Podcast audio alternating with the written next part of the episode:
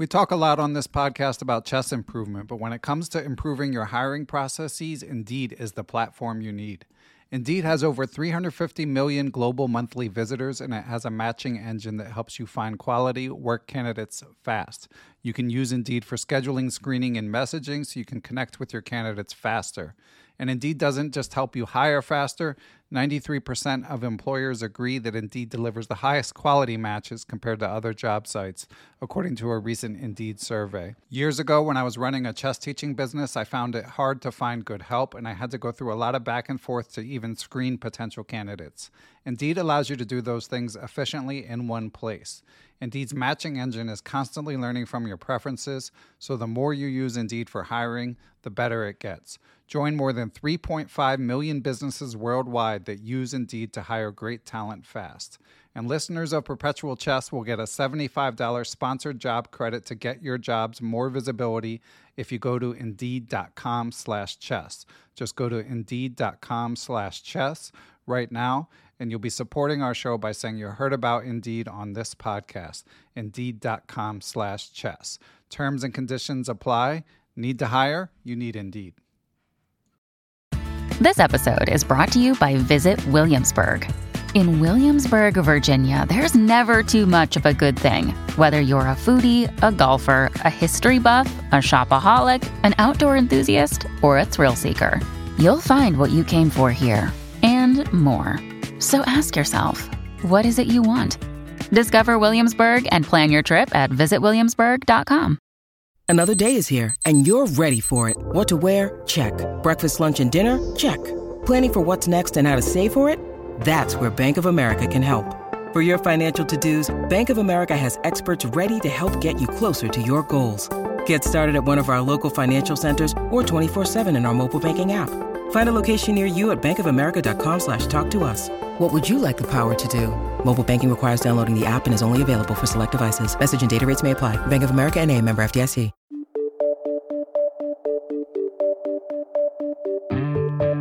Hello, everyone, and welcome back to Perpetual Chess. We've got a fun two part interview coming your way covering a wide range of chess topics, and we will get you to the interviews momentarily. But first, a couple things. Number one, update on my book, Perpetual Chess Improvement. It is now available on Kindle and Forward Chess. Um, as I record this, Amazon still is not shipping. Amazon supposedly famed for their logistics, but slacking on sending the actual book. But the book will be available from Amazon uh, at November 15th at the latest. Uh, and you can get it from Chess for Less. You can get it from New in Chess, um, or you can wait, or you can not order it, whatever you want. But so far, hearing good things, good feedback about the book. Happy to report that. Um, so if you're interested, please pick it up. Uh, next up, Chessable shout out. Silman's Endgame course is finally on Chessable. This is not a drill. I am Alex Banzea, does the presentation for the video version, great and popular Chessable presenter. And it's funny because in my book, I talk, I have a chapter about endgames. Um, and I talk about how it's sort of the one stop shopping book for endgames, especially if you're rated, say, below 2000. It covers so many endgames, wide range of levels. Silman, of course, legendary writer, very personable, uh, doesn't make it feel like work when you're learning.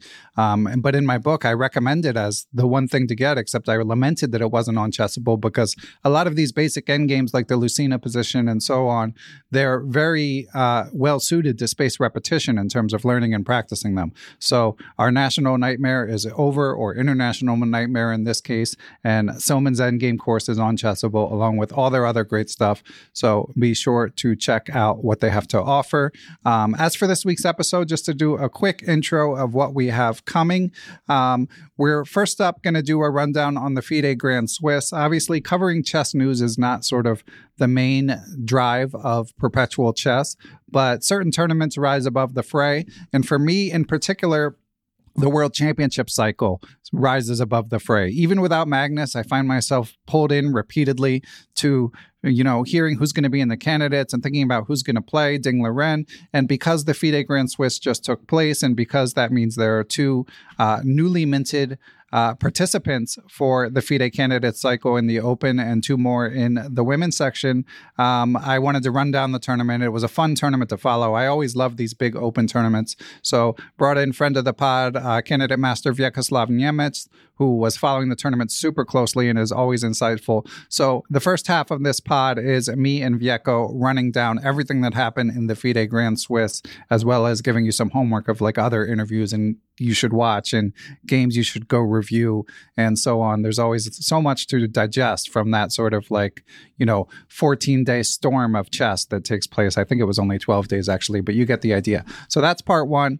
Part two, we catch up with old time friend, longtime friend of the pod, Chris Callahan of Lichess. Obviously, uh, Lichess, just an amazing resource to have. Um, and it's always fun to hear sort of what's going on behind the scenes. Obviously, they're donation driven, volunteer driven. So, uh, as with so many things in chess, it takes a a real village. It takes a lot of community to keep an entity like Lichess firing. So Chris and I get into the finances of Lichess, uh, what projects they're working on, both sort of on the technical end and on sort of the uh, community slash social end.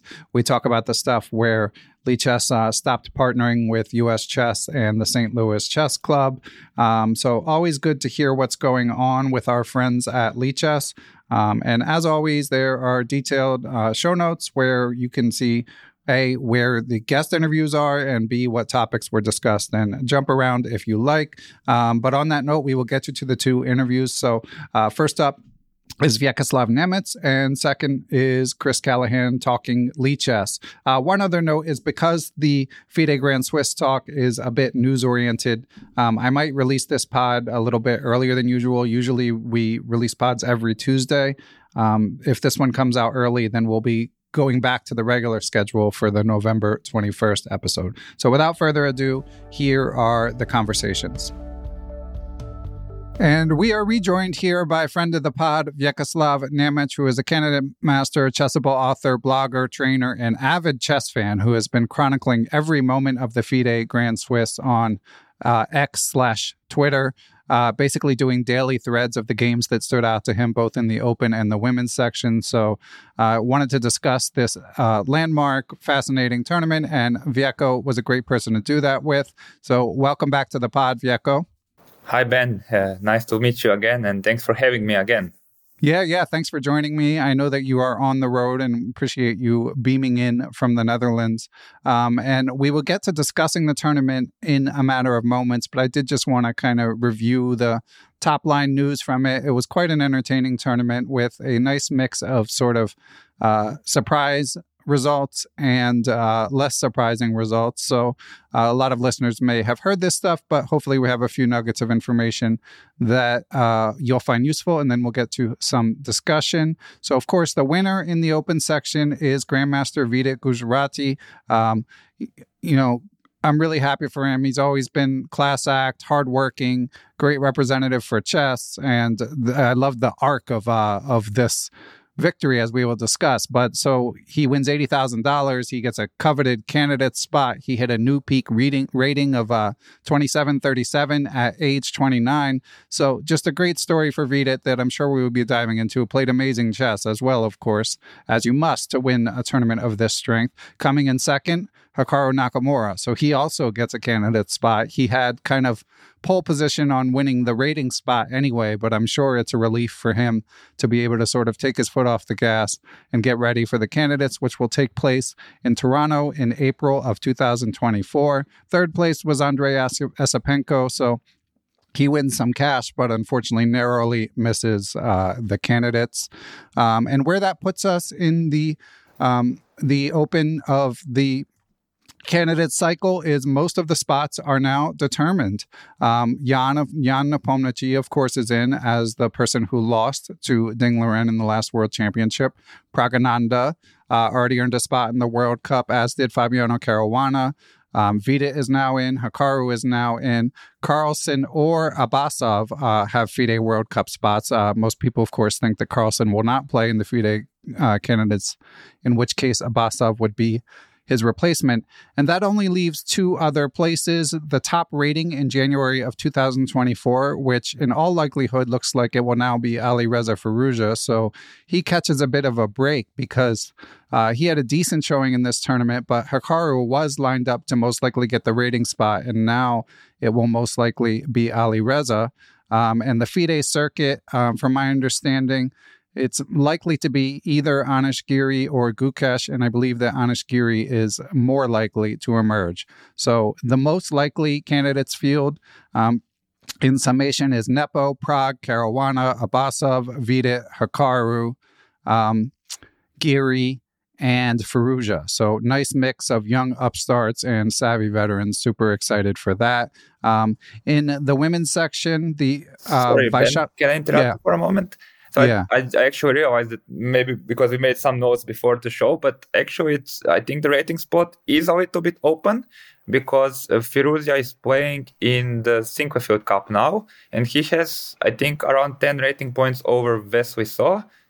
And I think also Dominguez is somewhere like 14 uh, rating points behind. So in theoretically, if Firouzja loses five points and Wesley wins five points, I think Wesley is in.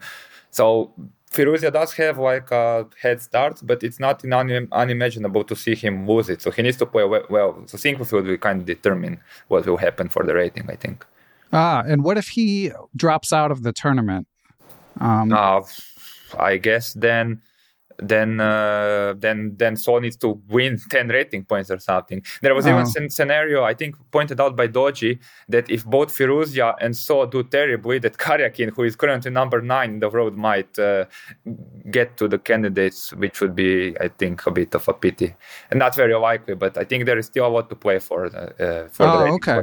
Because what I had, what what made me, and I actually, my apologies, and thank you for the correction. I should have um, looked at that more closely because I watched an interview, one of the post game interviews with Ali Reza with a couple rounds left, where he talked about having to play. He said, You know, I'm hoping to win this so I don't have to play the Grand Swiss. Um, so I thought that, or not the Grand Swiss, uh, the Sinquefield Cup. So I thought that maybe uh, dropping out was on the table, but that would be if he had like a 20, 25 point lead, as you say, with a 10 point lead. Um, it's unclear, like from a game theoretical perspective, what the best thing to do is. But of course, as like a sports fan, you just want them to show up and play. You know, like uh, don't don't uh, don't dodge your opponents in order to get the seed. Although certainly uh, wouldn't be unprecedented in the uh, in the uh, history of of chess. Um, so, anything else to add before we quickly cover the women's and then enter into more discussion? No, that's all. I think Giri I think he's more or less guaranteed the spot because Gukesh is not playing Sinquefield and Giri is.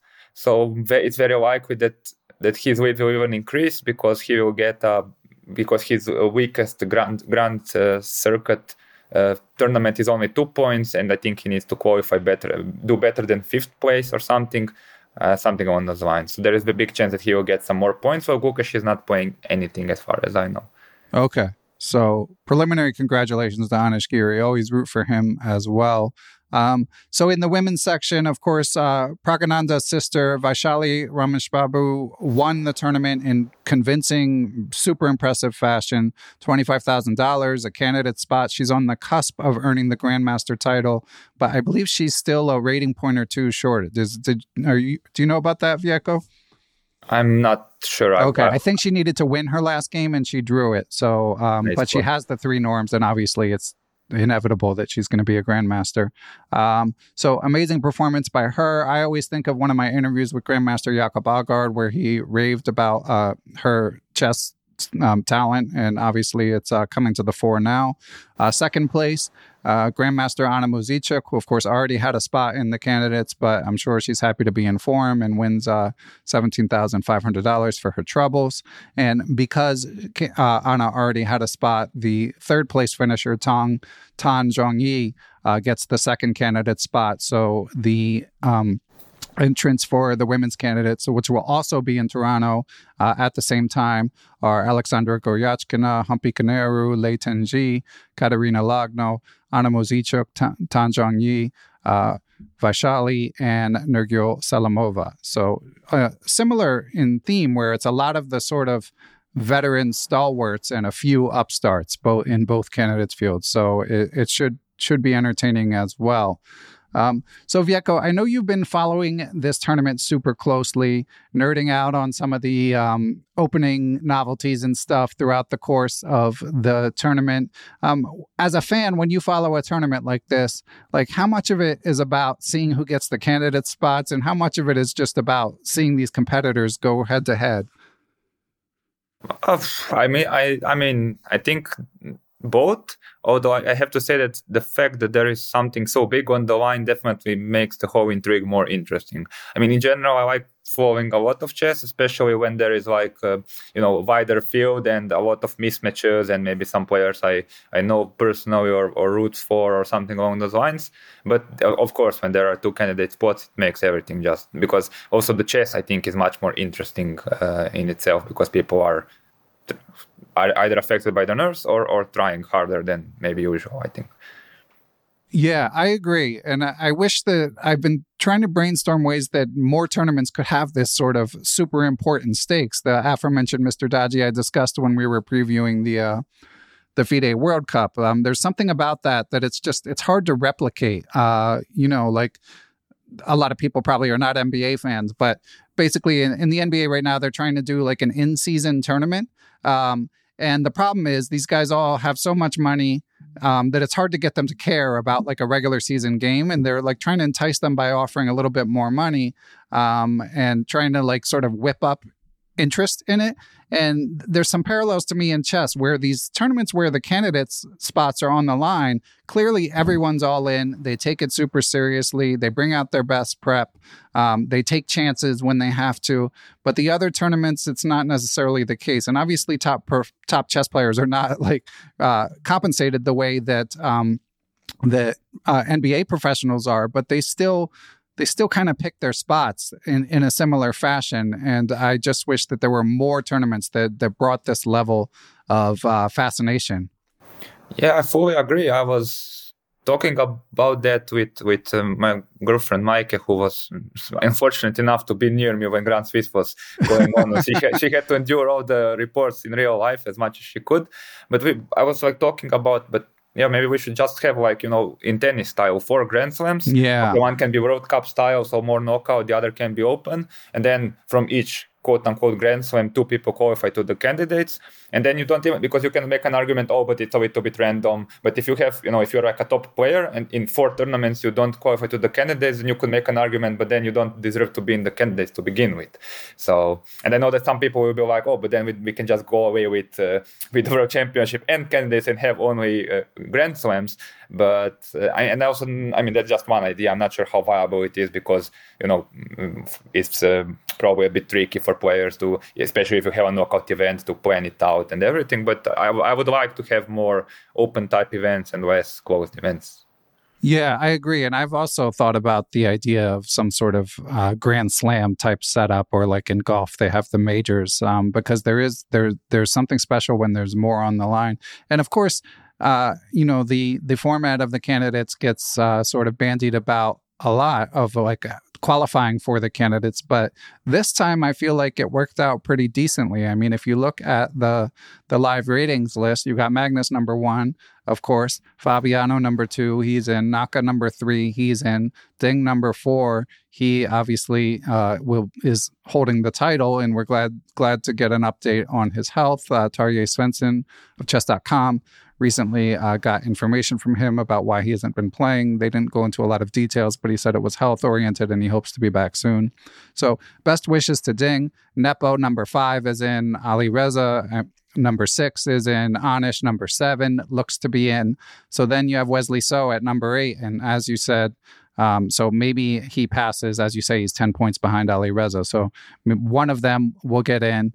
Um, and then you do have a couple upstarts in the form of uh, Praggnanandhaa and probably Abasov and Vidit. So there's a few wild cards in there, but if the top five eligible rated players end up getting in out of the eight, to me, that's not a disaster. Yeah, I definitely agree. I, and also it also shows that this argument that many people like to pull is, oh, but the open players do show the true strength, and the 2650 players are as good as 27 to 50 players, but no, without uh, they don't get the opportunities. I mean, I get the argument that there is something to it, but usually, in, in especially now that pe- people have adjusted to World Cup and open events, um, I think usually you see the top finishers are among the best players. Like we have had Caruana, we have had uh, Nakamura finish very, high. Okay, maybe some others like Firouzja was not at peak, and you could make an argument that Esipenko and Vidit are not the upper echelon. But in general, I think that. Uh, yeah, it turns out that rating is a good indicator of, of, the strength, and it's nice to to get yeah the absolutely strongest possible candidates, uh, because I think it makes it the most interesting.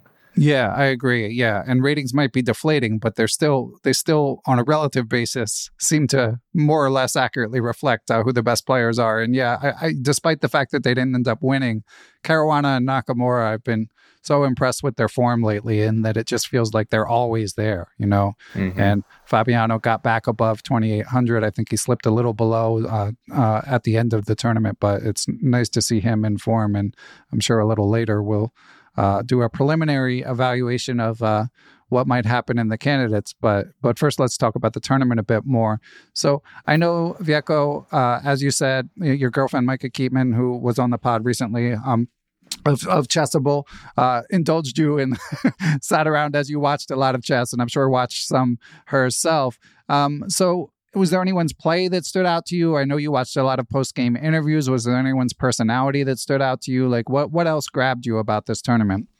Oof, I mean, there were so many good stories. Uh, it's it's hard to hard to begin. I'm not sure where to begin, but um, I mean, obviously the, the play of the winners was very impressive. Like Nakamura, I think is I, I don't know how he does it. He he started super slow or somewhat slow, but then he accelerated.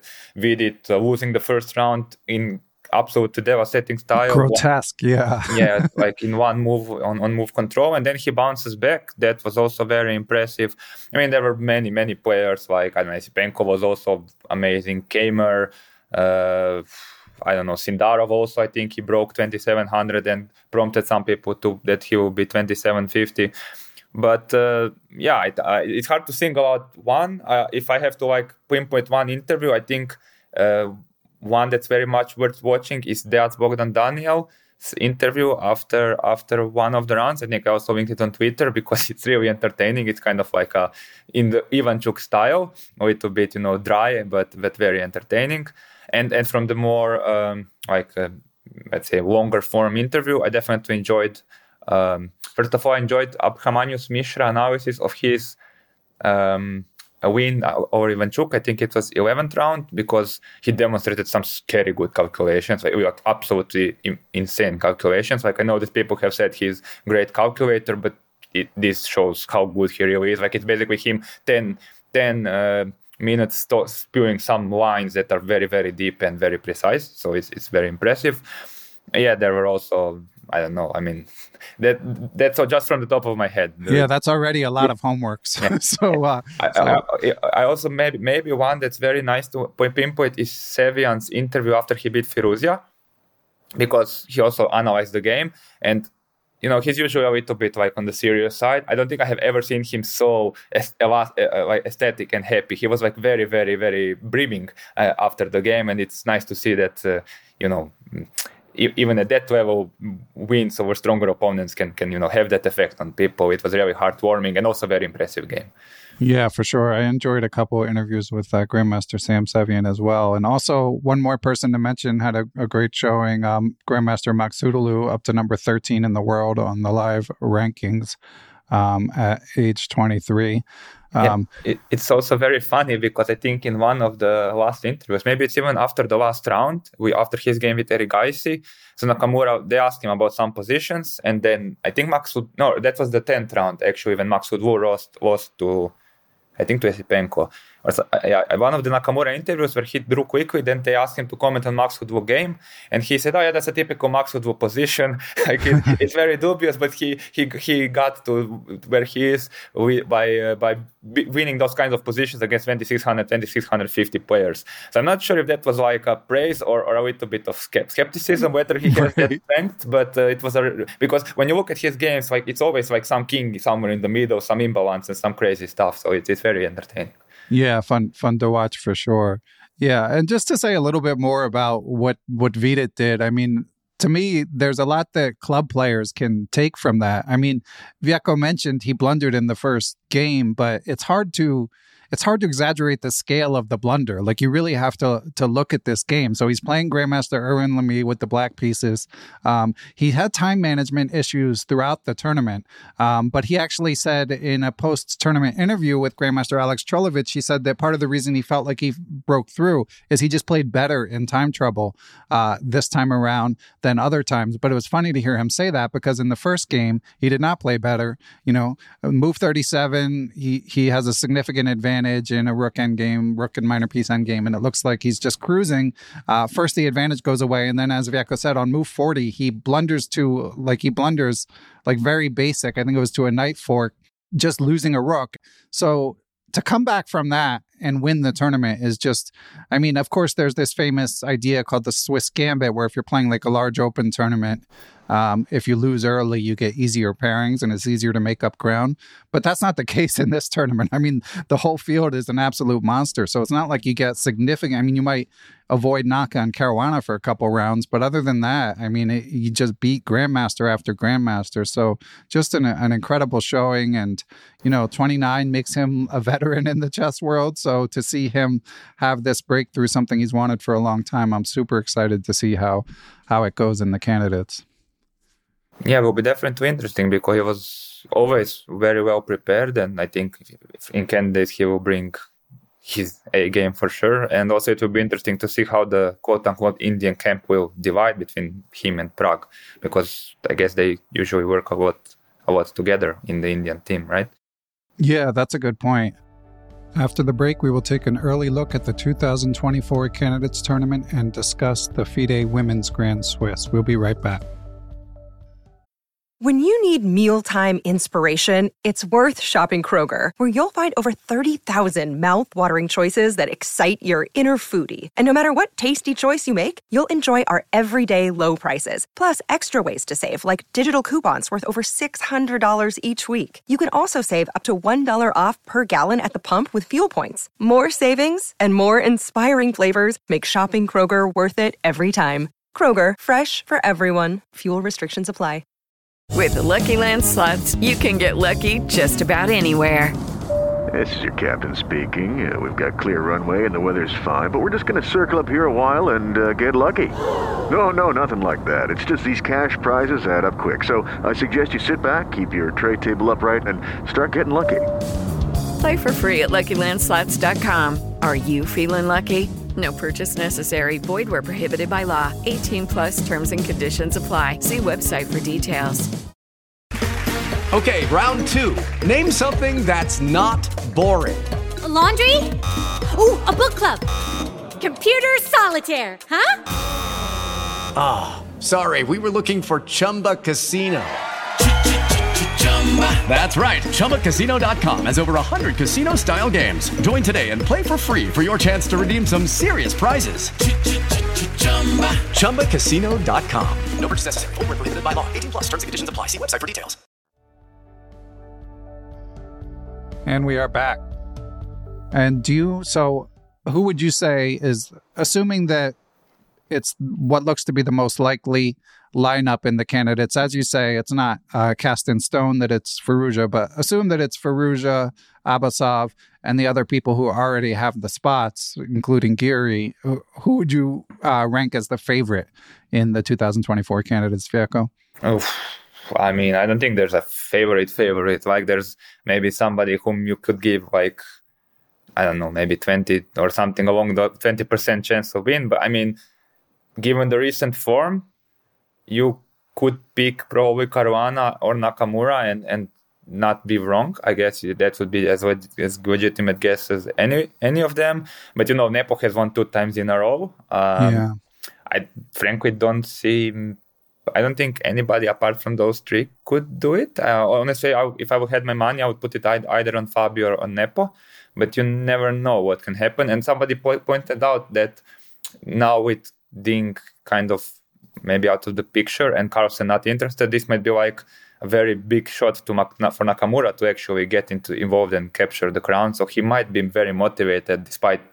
I think I saw also one interview where he was like, "Yeah, yeah I don't care about candidates. For me, this is just one another tournament, uh, you know, because there's no pressure on me and so on." But uh, I'm not sure if he, if for a championship, he might literally care.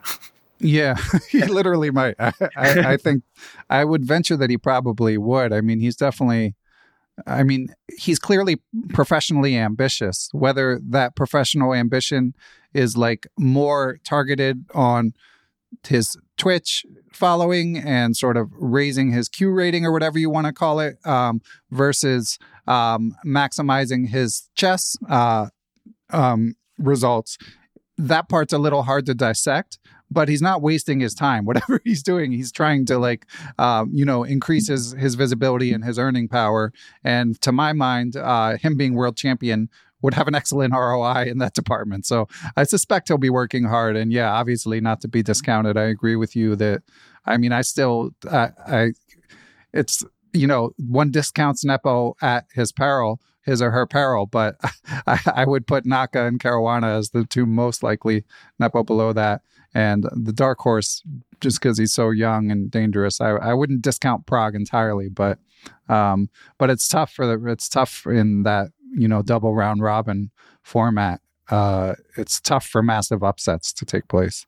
Yeah, I don't see Pragg doing it, but okay, I you know you can maybe whip that and then you know, rub it in my nose right. in, in, like about five, six months whenever the candidates, I think in April, right? So yeah, yeah. I might be wrong about that. Yeah.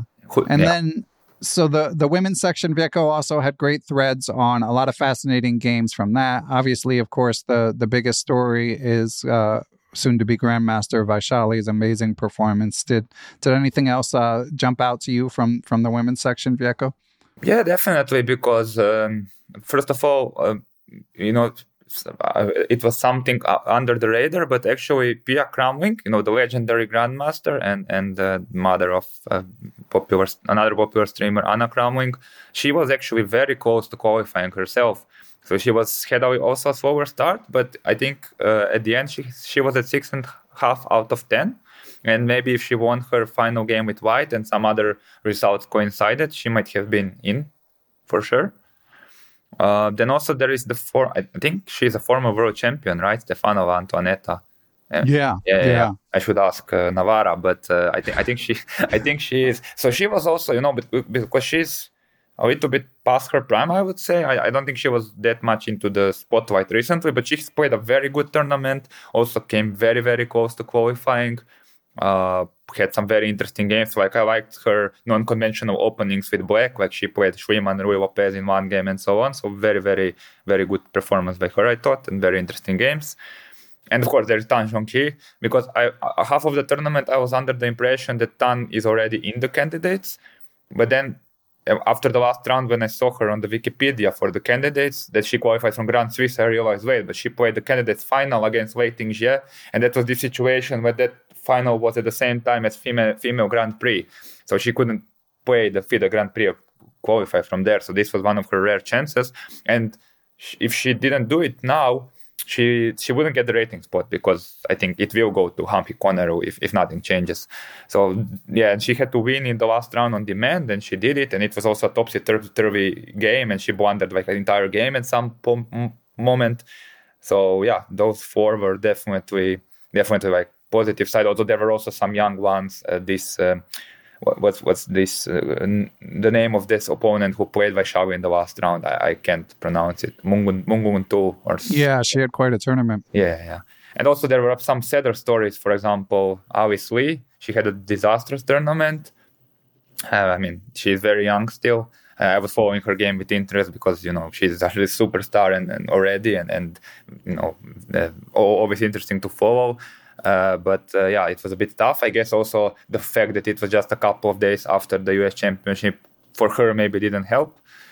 And uh, but yeah, so there were definitely some losers uh, in both sections though. But somehow in the women's section, I kind of kept track of because there was also less boards, so it was easier. But yeah, that my summary. I don't know if you have any any other uh, spotlight.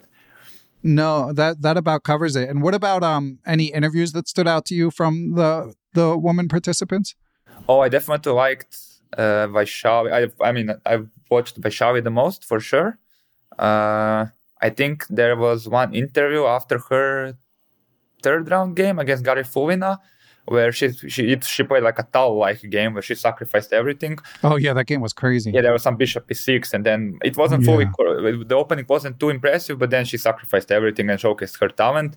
And yeah, she was. I, I saw that on the Chessbase India channel, uh, and uh, yeah, she was just also in the same style as Sevian, like brimming with excitement, brimming with joy for the game. Uh, you know, being super excited, super, you know, with big smile on the entire the entire time. And then Sagar was asking her, "Oh, but did you like learn to be too creative because some of the sacrifices were maybe not necessary or not fully correct?" But she was like, "Yeah, maybe not, but I couldn't resist playing it." So it was very, very, you know, uh, heartwarming to see somebody enjoying enjoying the game so much. I also Um, Pia Cramling's interview where she constantly emphasizes how much she loves the game. Those were the ones that stood out to me. Although I'm sure there are many, many more because yeah, shout out to Fiona Steil-Antoni. I keep being impressed by her interviewing skills and and uh, I, the, all the interviews on the FIDE website or FIDE YouTube channel, but also on Chessbase India channel are, are very, very worth watching. Okay, so we'll round up a bunch and link to them. Yeah, and I agree that uh, Fiona does a fantastic job. And to to what you mentioned about Pia Cramling, that would have been a lot of fun to have like true true OG in the women's candidates. That would have been uh, amazing. But um, it should be entertaining nonetheless. So Goryachkina, Humpy Koneru, Lei Tingjie, Katerina Lagno, Anna Muzychuk, Tan Zhongyi, Vaishali, and Salimova. Um, my first thought is that this one is more um, open than the open than the men's uh, section. Like uh, I almost feel like anyone can win. Do you do you agree, Vjeko? Yeah, m- m- definitely, definitely more open. Um, I mean, okay, if you had to be a bookie, maybe you you wouldn't put too much money on the lowest seed, Salimova. Although, yeah, there's definitely the, the rating differences are uh, they're actually not lower between the highest and the and the lowest seed. But yeah, uh, but I think it's a pretty open. Uh, a couple of years ago, one would say Goryachkin now without a doubt, she seemed to really be breaking through to 2600, but um, lately she wasn't so dominant, so it's pretty open, I think. And depending who comes in best form, I think we'll have the best chance, of course. Yeah. Yeah, it still feels like she has kind of the highest ceiling but yeah, because she hasn't been in form, it it feels like it could be uh, pretty pretty closely contested. Um, yeah, excellent. Lei Tingjie is also yeah very was very impressive. Wait, we losing it narrowly, I wouldn't yeah bet against her for sure. I mean, of course, Koneru Lagno very strong. Uh, yeah, Tan Zhongyi also not to be underestimated. Vaishali, you never know what she might do and how much she might grow even further. So will be very interesting to follow too. And it's kind of nice that they will be held at the same time at the same place for the first time. Yeah, although as as uh, Mr. Dodgy said when we were discussing the World Cup, like when it's concurrent, sometimes it feels like maybe the the open slash men's section um, it can suck up all the oxygen, you know. So, um, uh, you know, obviously this is one of the many things where it's easy to like ask for something that's more and costs more, you know, and just like pretend like it's just going to appear out of thin air. But I would love if it were all in April, all at the same venue in Toronto, but uh, in in in uh, succession rather than concurrent um, with the, uh, the women and men's event.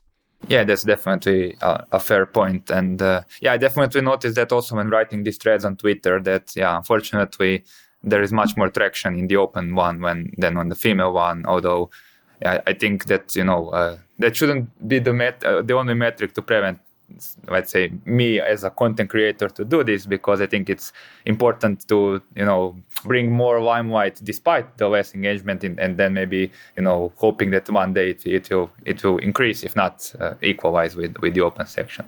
So yeah, maybe yeah, maybe there's an argument that with all the you know that some people who maybe wouldn't follow the female uh, tournament will follow it because it's at the same time and then it's convenient you know like or, the, or or there is a big broadcast and then they switch to the female games that also gives them some some more limelight. I, am not sure whether the numbers are true and or not and and that you that could be debated but i could see both sides personally Okay, yeah, yeah, that's a fair point. Um, and yeah, maybe if, if it's if my hypothesis that it's a more open field is true, maybe if something unpredictable happens, that will generate some uh, some interest as well. Although, really, the only like headline generating thing, I mean, so many of the women in the um, in the candidates have been there before. You know, it's really uh, Vaishali would be the one that would be big news if she broke through, in my in my opinion. Yeah, definitely. Or Salimova, yes. Yeah, but as you said, un- unfortunately, that's probably not doesn't seem as likely. Although you never know. Um, all right, well, Vjeko, this has been great. Really appreciate you having your finger on the pulse, uh, listeners. I know that uh, uh, Twitter slash X is uh, dying social media, you know, may- maybe for the best. But even if you're not on Twitter, you can uh, check out Chess Central's Twitter and just uh, like Google his page, and I'll link to his page, and you can see all the threads he do- he did highlighting some of the uh, best games and interviews. So, um, Vjeko, I know you got a Chessable course to get back to work on, as well as social plans. Um, anything to add before we say goodbye?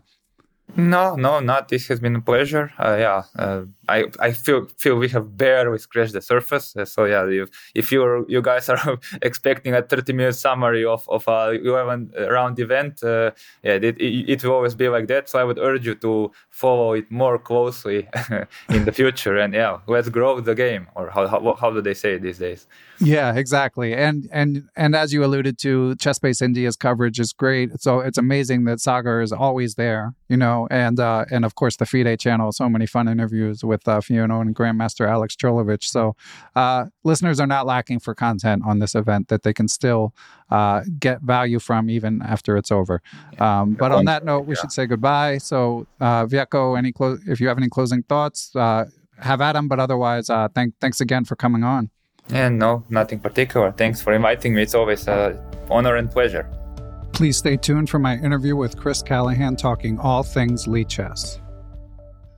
Judy was boring. Hello. Then Judy discovered chumbacasino.com. It's my little escape. Now Judy's the life of the party. Oh, baby, Mama's bringing home the bacon. Whoa. Take it easy, Judy. Chumba. The Chumba life is for everybody. So go to ChumbaCasino.com and play over 100 casino style games. Join today and play for free for your chance to redeem some serious prizes. Ch-ch-chumba.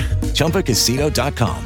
No purchase necessary. Void where prohibited by law. 18 plus terms and conditions apply. See website for details.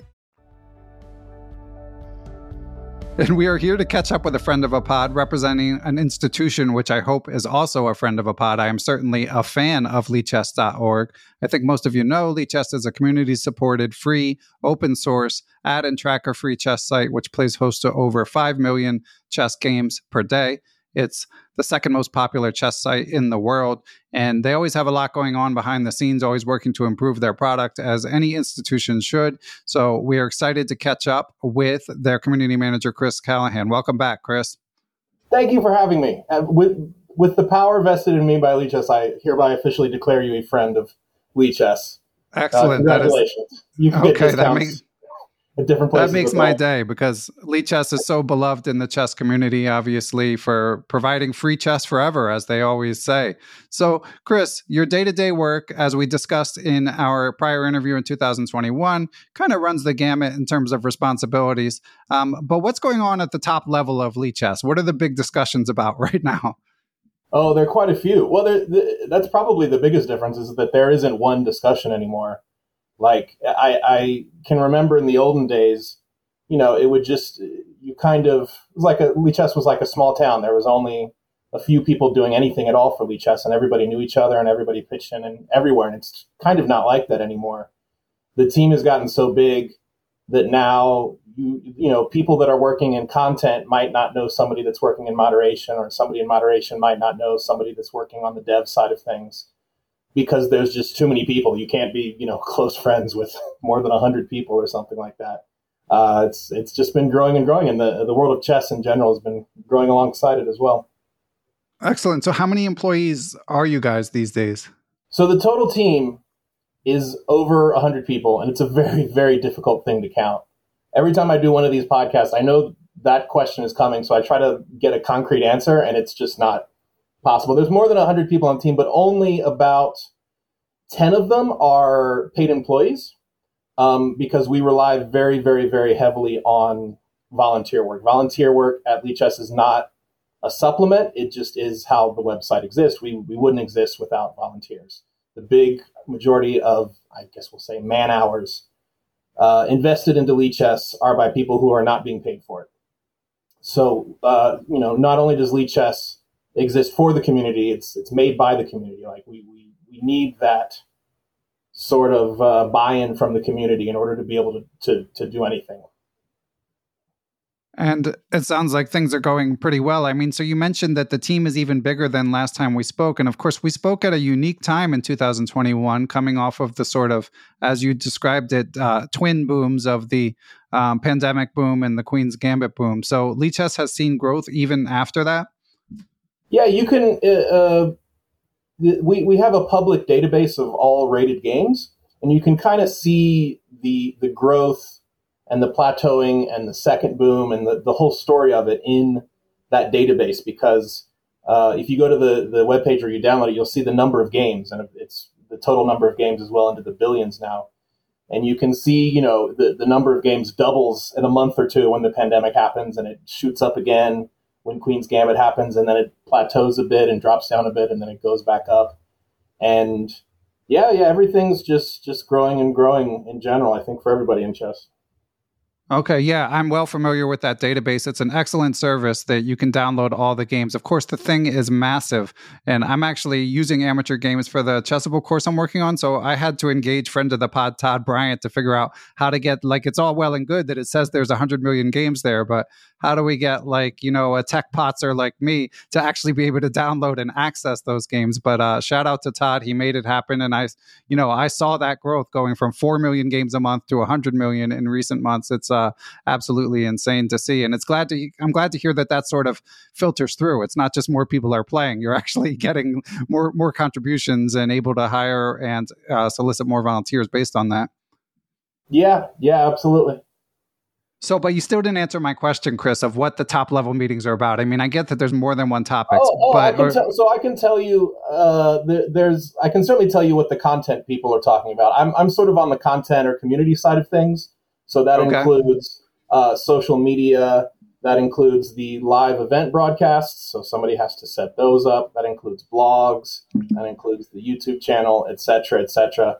Um, just to pick one conversation, we're talking a lot about blogs right now. So on Lichess, anyone can write a blog. There, there are no limitations as far as you need our permission to write a blog. Anybody, if you have a functioning Lichess account, you can go write a blog right now. And those blogs are fed into a system which is not quite as democratic. There's an algorithm, like there are on many websites, that push push certain things to the top, and other things can be sort of not not discovered, and, and the community won't find it. And there is a lot of discussion about how to make that algorithm and how to make how we present blogs in general not only fair but just sort of serve our users. You know, so for example, if you look on the homepage right now, you will see three blogs. And those blogs get those, those we should say those spots get tons of traffic because the homepage gets an order of magnitude more traffic than the blog page. So if stuff's on the homepage, it, it, it gets seen, it gets lots of views. And it used to be that those two, there's an official Lichess blog and then there's two blogs from users. It used to be that those two blogs were the two top spots. So if you go to the you know blog page and stuff is ranked by how many people liked it and etc., the top two spots would get those spots on the homepage. And if you the highest you could get your blog to was number three, you were just out of luck. You were just not going to get access to the to, to the fire hose of views that comes from the homepage. So we switched that up to be a little bit more egalitarian, and now it uh, shuffles among the top six. So it, it isn't quite so feast or famine, but I don't I don't think that it's you know finished by any means. It's uh, we want we want people to be able to find the established bloggers when they release a new blog, but we also want new bloggers to be able to start blogging. And if their stuff is good enough and they get, you know, people like it, it should be able to climb up to the top on its own merit. But arranging something like that into a specific, you know, mathematical formula in the code can can be difficult. Yeah. And you're right. I mean, as someone who blogs about once every six months, I can I can verify that they, they do get thousands and thousands of views. Um, I know a friend friend of the fellow friend of the pod, Nate Solon's always uh, getting tons of traffic through Lichess, so it's it's a great service. Yeah, yeah, and if you're a big, like I think Nate qualifies as a big blogger on, on the Lichess page you build the following and you get lots of likes and you sort of every blog you release kind of automatically goes towards the tops on the, on the power of that just on the on the momentum of all of that. And it can be really hard for new bloggers to get their foot in the door. Right and at the same time a lot of the new bloggers don't deserve to get their foot in the door. Right. there's a lot of like low effort sort of you know three sentence because we let absolutely anybody write a blog. Uh, right. so you know we're, we're trying to handle that situation as best we can now. Yeah, and I know I saw some Q&A somewhere that you did where like you were talking about the fact that a lot of blogs are for better or for worse sort of sponsored content and you know, I'm like you know, I'm not absolved of this either. Like if I write a blog post it's often promoting an episode that I did which is not like you know it's certainly downstream of monetization. It's not it's not unmonetized put it like that. Um, so i you know i certainly understand sort of both sides of the dilemma where you guys are a free um, donation driven ad free site but then a lot of people like blogging can be pretty um, you know pretty thankless to, for a lot of people. So if they do it's often going to be to promote something. So where have you guys landed on like sort of how to treat that issue? The- this is another thing that is hotly discussed both with blogs, with streamers, with social media, just sort of how do we find the balance between you know helping the community and and sort of staying true to our principles. One of the things we want to help the community with is making a living. It, it, right. I'm super happy when somebody you know is a streamer and they can make a living from it, and, and we you know link them on the homepage and we help them out with it. That makes me very happy. I'm very happy when somebody's you know writing blogs and they have a Patreon and they have their loyal viewers who you know pay to help them spend more time blogging. At the same time, like you said, it, it would be very easy for the blogs to just become you know pure advertising. You could pay somebody, uh, some some company could pay somebody to just write a blog that's pure ad copy, which which we don't want. So generally, the the the principle is is that we want a blog or a stream or whatever to provide some value to the user that isn't you know just an ad or only an ad. And mo- most of our bloggers do pretty well with that. Most of our streamers do pretty well with that. But it, it's just it's a difficult thing to communicate because you want to you know you want to tell the bloggers and the streamers and everyone you want to give them clear lines that they can't cross and it's kind of hard to communicate. You, you just give them these sort of vague, nebulous ideas like don't push it too far. If you write a real blog and there's this long, interesting blog with chess analysis and all sorts of good, things, and at the end you say, here's my Patreon, you know, perfect. That's what we want. Uh, and if it's a pure ad for something that you're selling and there's really nothing other than like trying to sell, that's what we don't want. And where it falls in between, I don't know. We, we just, have to trust people to figure it out and communicate to them when we think they fall short. I'm taking careful notes here because I'm going to do a, a, thinly veiled promo for my book soon. So, um, all right, and Chris. So obviously, as you said, you're on the content side, but um, but I'm sure you have some uh, knowledge of like what the programmers are working on. Is there any sort of major project in the works that you're like at liberty to discuss at this stage? Um, I don't think there's well, there's no like super new feature. We're we're integrating um, Stockfish 16 into the online site right now, which is a lot more complicated than you might think because um, the stockfish that you that you have on your computer is not always exactly the same as the one that you know fits in a browser. Sometimes there are some issues sort of getting it onto the website. So the devs are working on that, and I'll be honest, the, the exact details are a little over my head. Um, but yeah, we we probably have a lot less sort of feature announcements than other websites. And by the way, when I say other websites, I'm not necessarily saying chess.com. I mean other websites of any sort. Um, because there isn't the big push from like the investors or the C suites to like have something new. Right. The devs basically work on what they want to work on, and they decide like where the resources are spent and where their time is spent. And very often they would prefer to make sure the old stuff is still working instead of adding a new feature that they will have to, you know, spend time maintaining in the future. And there's no right. like there's no boss who's going to send down the order like we need this variant or we need this feature, you know, have it on my desk in the morning.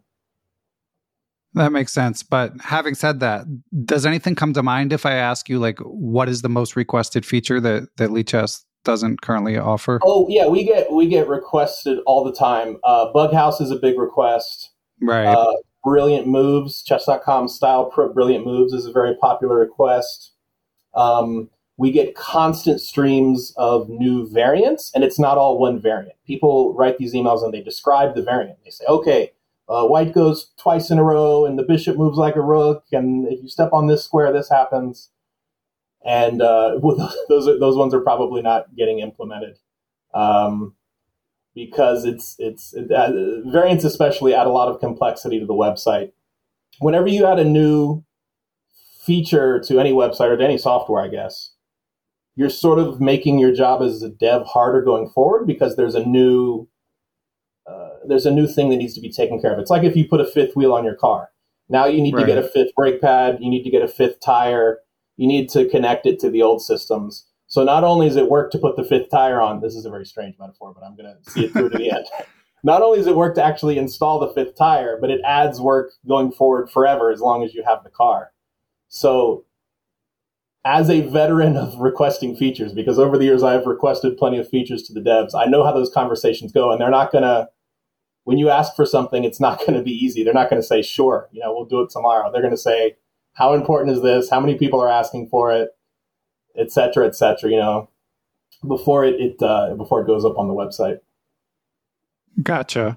And uh, bringing it back to the financial side, Chris. So, as we discussed in episode 221, our 2021 interview, um, is all about transparency. They make their costs public, available on a spreadsheet. I hadn't looked at it since our last interview, but I took another look at it today before uh, we chatted. And you know, it's generally I obviously appreciate the transparency. It's really cool to see, but there are some things that still, at least to me, I I don't completely understand. Like, so one question I had is: Are you guys generating a surplus at this point, or like, is there excess revenue that comes in, or is just everything put back into the organization? There is excess revenue. Like we we have you know bank accounts with um, enough money for a decent. Like if we stop getting donations tomorrow, somehow we would the lights would not be out the next day. We would we have some runway there where we have some money saved up. Um, all of that, by the way, is also publicly available data. We just don't have it on the website. We would a long term plan of ours to get that information as far as like you know w- what's in our bank accounts and what our revenue is and just the things that aren't in cost it's actually pretty easy for us to agree to do that because legally in france you have to we the um, the cost spreadsheet is sort of that, that is on the website, which is lichess.org slash cost, is sort of our estimates on what we're spending, but it doesn't always work out precisely that way. You know, like there's a content budget, but and it's a flat number, but you know, on, on a month where there's a big chess tournament, we're going to spend more than on a month where nothing happens. Uh, in addition to that, we have to file sort of itemized breakdowns of everything we spend money on with the French government and you can find that information if you search it on the French, you know, government website. Um, we would love to put on the, the on Lichess, but the the government form is not especially readable.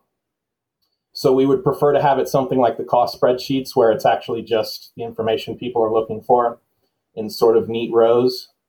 Um, but yeah, we, we try to be as transparent as we can be. Like, I feel like when people donate money to us, you know, we have some responsibility to, to show what we're doing with it as specifically as we can. That's great. And is there any truth to the rumor that uh, Thibault put all of your savings, all of Lichess's savings into crypto kitties? Yes, yes. But fortunately, the crypto kitties shot up in value. And so I oh, give okay. Full, full credit for uh, having the vision to invest our money wisely okay, glad to hear it. Glad to hear that he is a savvy NFT investor. Um, and let me. So we have a Patreon mailbag question. This one is from Michael Spizner, who, uh, for context, is a retired lawyer who has been offering to help Lichess um, become a 501c in in the U.S., which could be a boon to their donations, as I'm sure you guys are aware. Although it's not an easy process. So he's wondering uh, what the state of those efforts are. Um, it's not entirely my department, but I am aware that those efforts are moving forward. It is quite complicated to take out a 501c3. It's not sort of like you fill out one form and you're done. You have to have a separate organization, you know, on paper formed in the United States. It has to have board members. There is also lots of paperwork. And in general, I think it, it will happen eventually. Um, but the whole thing is kind of nebulous in the sense that the so the, if you have 501c3, the benefit for Lichess would be uh, a there are certain services that you that there are certain services and discounts and etc. You get a better rate on PayPal that are given to 501c3 charities. Some of those will come to the French charity as well, but not all. The other big thing is that donors would be tax deductible. But it's only I'm I, and I'm not an accountant, so uh, you know maybe somebody listening is a tax accountant. They're going to get upset with me. My understanding is that that tax deductibility only counts if you're deducting a lot. Like the average person probably does takes the standard deduction and they don't get that. So most Lichess donations are quite small. The average donation is about two euros. So you know, we don't rely on these big donors that give big amounts, and it's unclear how much 501c3 would affect that. But that said, I think in the end, we're eventually going to have 501c3. Okay, good. And I know Michael's willing to help if needed. And and yeah, looking at that spreadsheet, Chris, if I read it correctly, so for for every five dollars in donations you get via PayPal, thirty nine cents goes to PayPal. Is that that's is that, that right? sounds about right? And that is better than uh, what other people using PayPal get yeah, that's no joke. that, yeah, adds up yeah, for I, sure. I it, I would love to you know take the money directly, but unfortunately, the payment platform is kind of something we have to contract out until yeah. we until we uh, found Lee Bank, which should be happening any day now. Yeah, with with the crypto kitties money. Sure. Um, and we got a couple other topics to catch up on, Chris. Number one, I feel like this has been a hot tub, hot button issue from the chess.com realm, but Lichess somehow stays above the fray as far as I can tell. But of course, cheating in chess, like anything new going on with cheat detection. And why do you think it is that, like, in all this stuff with like Vladimir Kramnik complaining about, you know, 97% i'm exaggerating of players cheating in in uh, titled tuesday or whatever it may be. Like why do you think Lichess doesn't get mentioned as often? I don't know. I, maybe we're just maybe we're just lucky. I don't know if it's anything intentional on our part. Um, oh boy where to start? Cheating.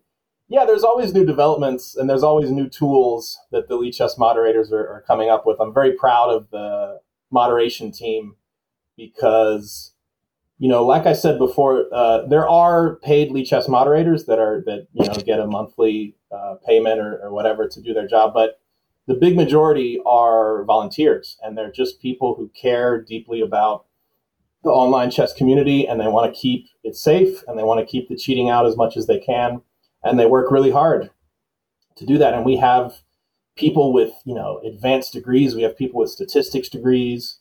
Uh, we have at least uh, one grandmaster and uh, probably a few of the lower titles as well. And yeah, as far as you know, Kramnik, I, I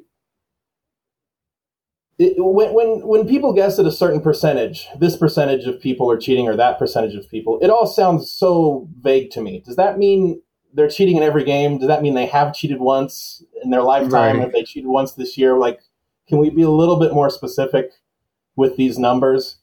And you know, it, it, there there is this um, there's this phenomenon that I when I was doing a little bit more moderation work that I saw, and it t- seems to be a typical sort of cycle that certain people in the chess community go through of cheat paranoia to cheating. It's sort of the cheat paranoia to, to cheating yourself pipeline because you see these accounts where people start to report other players and it's not really a good uh, report. Like the person clearly isn't cheating. And they report more and more and they get more and more angry. And they're saying, why, Lichess, why aren't you doing anything about this? And, you know, half of everybody I play is cheating. Three fourths of everyone I play is cheating. Everyone I'm playing is cheating. And then very often that person will cheat themselves. And then when they get banned, they write their last angry letter to Lichess that says, you don't do anything about cheating, but you ban me. You know, what, what is, what's going on there? Everyone else can cheat, but I'm not allowed to. And they never right. stop to consider that there, there's a much simpler explanation for what they experienced you know there's yeah that's like a greek tragedy you just described it's, it's, very sad to sad to hear um but but yeah i mean obviously very frustrating problem as as we talked about last time i mean um i guess uh, do you think that because i mean obviously you guys do have cash prizes in some of your arenas and stuff like that but maybe not as big a profit motive as some of the chess.com stuff would you guess that there are fewer cheaters on Lichess, or do you think it, people are just going to cheat uh, it? It would be it would be such a stab in the dark that I, I wouldn't okay. even go in for it. But let me tell you, it doesn't. You don't need a gigantic prize to to have people cheat. You don't need any prize for people to cheat. Like people right. will cheat for their own pride, you know. And it's it, it's really if I have anything to contribute, I want people uh, that I don't think has been part of the the discourse. I want people to remember how badly we need to avoid false positives, and I don't see that coming up a lot. I, I, I have seen people say, you know, oh, it's ninety nine percent that he's cheating. Why doesn't he get banned? If we banned with ninety nine percent surety, and there's five million games a day played on Lichess, you can do the math to see how many like innocent people would be getting banned and this has real consequences. You know, people uh, when it becomes known in the community that you've been banned, you carry around that scarlet letter forever. And so, for the moderators, it's our responsibility to take that seriously. That we don't ban people unless we're really sure, more than ninety nine percent sure. Okay, and you know, it's very easy to sort of sit on the sidelines and say, "Oh, they're clearly cheating, ban them." But if you're actually the person hitting the button, and you know that this is going to affect their life, and you know, uh, especially if it's someone, if it's some famous GM, and you're, you know, you're hitting the button, it, it can be very difficult to do, and you're not going to do it unless you think the evidence is overwhelming, unless you think that there's just no, there's no way around it, there's no, you know, possibility that this person is innocent. And I hope people will remember as they discuss cheating the like emotional burden that we chess moderators and chess.com moderators and everybody else that's connected to it has to face as you know they deal with that problem. Yeah, so it makes it all the more frustrating that it just keeps happening. But I guess you you can only change human nature to to some extent. Um, but certainly appreciate all the volunteers at Lichess and all the employees, as you say, at chess.com, uh, working to clean up the online streets.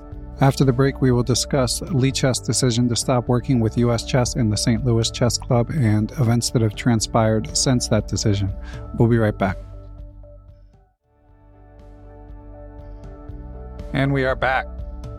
So, Chris, another topic, uh, another sort of downer of a topic, although Lichess sort of uh, put a positive spin, spin on it, I guess you could say, or at least help, hopefully help to move the ball forward, is um, you guys wrote and uh, took action in light of all the recent uh, sexual harassment stuff that's been going on, the allegations involving Grandmaster Alejandro Ramirez, and you guys had some original reporting uh, involving allegations against Grandmaster Timur Gareev. Um, And you discussed this at length in Oh No Another Chess podcast. So listeners, if if they want to hear more about it, I would definitely direct them to that. But um, I did have a couple. First of all, people should hear a bit about it here, but also I had a few questions of my own. One of which was like, um, so you so Lichess published an article called "Breaking the Silence," in which they went through all of these allegations and also announced that they would no longer be partnering with the St. Louis Chess Club and with US Chess based on the way that they handled these allegations. And one thing that came up in your interview with Ono, Chris, is that uh, you guys were discussing it as if you had written the article. But if memory serves, when the article was written, it was credited, it, the byline was Lichess.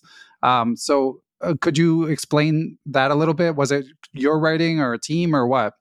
I mean, I get maybe you could call me the primary author or something. It is it was not 100% my work by by any means. There was a big there was a large number of people that contributed to it um, because that article was more than just writing the words. Uh, there was a lot of research connected. Um, you know, we had meetings with lawyers and stuff. Obviously, there's the possibility that you get sued if you're if you're writing about this sort of thing, and we have to be ready for it.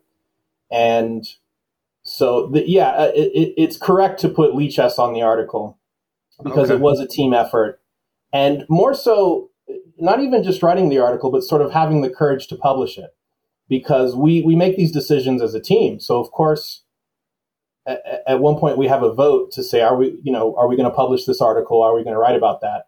And that vote is not just you know uh, people that wrote the the article. They're the developers and moderators and everybody else and the team as a whole agreed to publish the article. So it's it's you know I probably worked more on it than anybody, but it, it, it's not fair to call it you know only my article. It's it's a Lichess article. Okay. And in subsequent times, the St. Louis Chess Club, Club issued what I considered to be sort of a more heartfelt apology for the way that they handled uh, the allegations. Um, what did I mean? I know you don't want to speak for the whole organization, so maybe you could just share your your personal thoughts on on what they said. Sure, uh, it, it's it's encouraging that the the this is the the letter that St. Louis released was probably the first time in all of this that any that either U.S. Chess or St. Louis Chess Club had admitted some fault, or at least said that they that they hadn't done everything perfectly. And I think, as with most things in life, the cover up is worse than the crime. Although in this case, the crime is pretty bad too. So I don't know if they had, you know, there is a world where the U.S. Chess and St. Louis handle these things in a little in a more sympathetic way and there wouldn't have been any, you know, Lichess boycott. There wouldn't have been any drama connected with that. If, you know, US Chess or St. Louis or whoever had come forward in the beginning and said, you know, I'm sorry we didn't fire Alejandro Ramirez sooner. I'm sorry we didn't take it more seriously. I'm sorry we hired him to, to coach the Olympiad team after we knew what he was. You know, he was our friend and I wanted to give him the benefit of the doubt and I didn't react as quickly, you know, we didn't react as quickly as we should have, and I'm sorry. If they had done that, it would have been a very, very different set of circumstances because I think anybody can relate to that, to screwing up or to trusting the wrong person. But instead, they were very unequivocal. We did nothing wrong. Everything was perfect. We handled it perfectly, and you know we're not taking any follow up questions. So it's yeah. encouraging to see St. Louis sort of admit what everyone kind of already knew that they that they screwed up it remains to be seen going forward how seriously they will take stuff going forward and you know how much teeth these new reporting mechanisms uh, they have will eventually you know what, what effect that will have. Okay. Yeah. And so just just to be clear for listeners for context so chris is saying that prior to this most recent statement which i'll read a, a, a portion of in a second they were not very um, contrite in, in addressing how they um, handled the situation. Um, but this statement, which was October 2nd, 2023, I won't read the whole thing, but they say in part, our quote, our greatest concern is for those who are were assaulted or harassed by Grandmaster Alejandro Ramirez and were deeply sorry for the pain it caused. We also realize the St. Louis Chess Club should have done more to address the allegations made by those who bravely came forward with information about his inexcusable behavior. Unquote. So yeah, I agree. I was certainly glad glad to see that. And um, yeah, it's been a tough issue all along because you don't, or at least I personally have not necessarily felt like they were uh, these organizations were acting in bad faith. But that only gets you so far, especially when there are victims, you know, dealing with uh, like life altering trauma uh, based on uh, things things that have transpired. Um, so it, it's somewhat heartening to to see to see things move a bit in the right direction. Has there been any dialogue with uh, with U.S. Chess?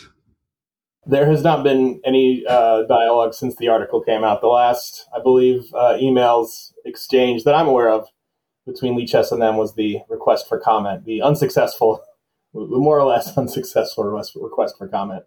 Um, yeah. Not not that I would be against uh, talking to them or negotiating. You know, it, it would be it would it would make me very happy to sort of make peace and be able to collaborate again with those two organizations because we worked with them a lot in the past. And there, there are people at both orgs that I consider friends and that I enjoyed working with. You know, US Chess is a charity just like Lichess is a charity. It's it's sad that we can't combine our forces and work together because of this situation. Yeah, well said. Um, and on the topic of women in chess, we have a question from a Patreon supporter, Chris Wainscott, um, who notes that you're a part of the Women in Chess Foundation. Uh, some listeners may have heard my recent interview with uh, Amelia Castello, uh, the CEO and co founder. And Chris says, rumor has it that you'll be staffing booths at tournaments. Is that true? And if so, how can someone volunteer for that? That is that is absolutely true a um, a staple of of organizing and, and charities, etc., is something that's called tabling, and it's it's pretty simple. You set up a table at a well trafficked area. Uh, you have some brochures and other literature. You have a little dish of candy that causes people to you know come closer and grab a piece of candy, and you spark a conversation. Hey, how's it going? And, you know, take a look at my brochure, and you you find donations and you find volunteers and you raise awareness of the organization. And I've done it for a number of different orgs over the years, and I am planning to do it uh, in about two or three weeks for the Women in Chess Foundation uh, at the North Carolina Open, right here in sunny Charlotte, North Carolina, where I was born and raised.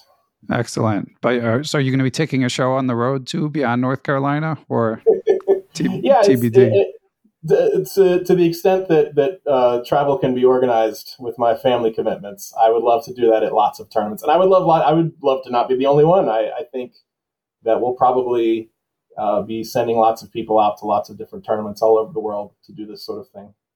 Excellent. Yeah. And to, to, the other half of Chris's question, I believe that there is a link for volunteering um, within uh, within the Women in Chess's webpage. So I'll link to that as well. And I know that they're still training advocates as well. So uh, that that might be a, a first step.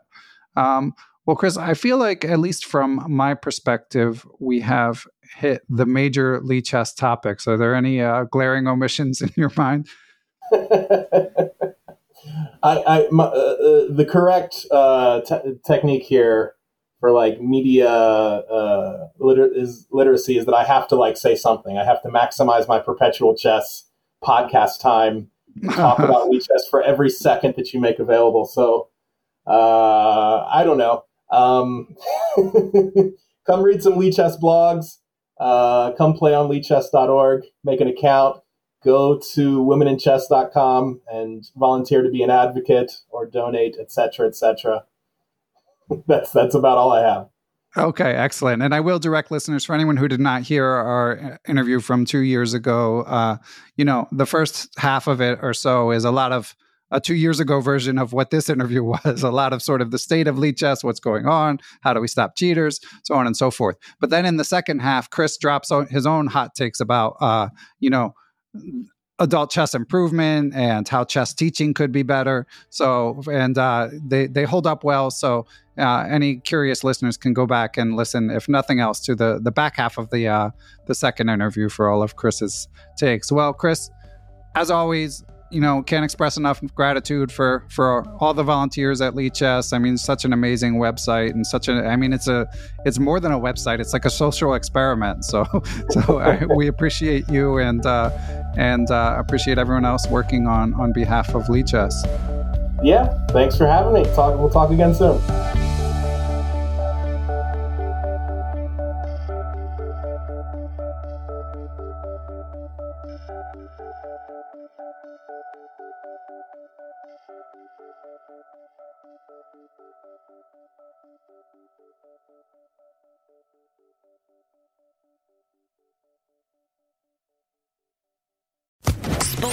Social Podcast Network.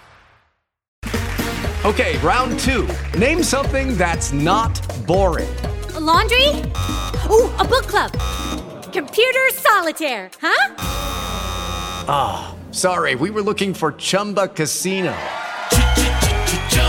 That's right. ChumbaCasino.com has over 100 casino style games. Join today and play for free for your chance to redeem some serious prizes. ChumbaCasino.com. No purchase necessary. Full prohibited by law. 18 plus terms and conditions apply. See website for details.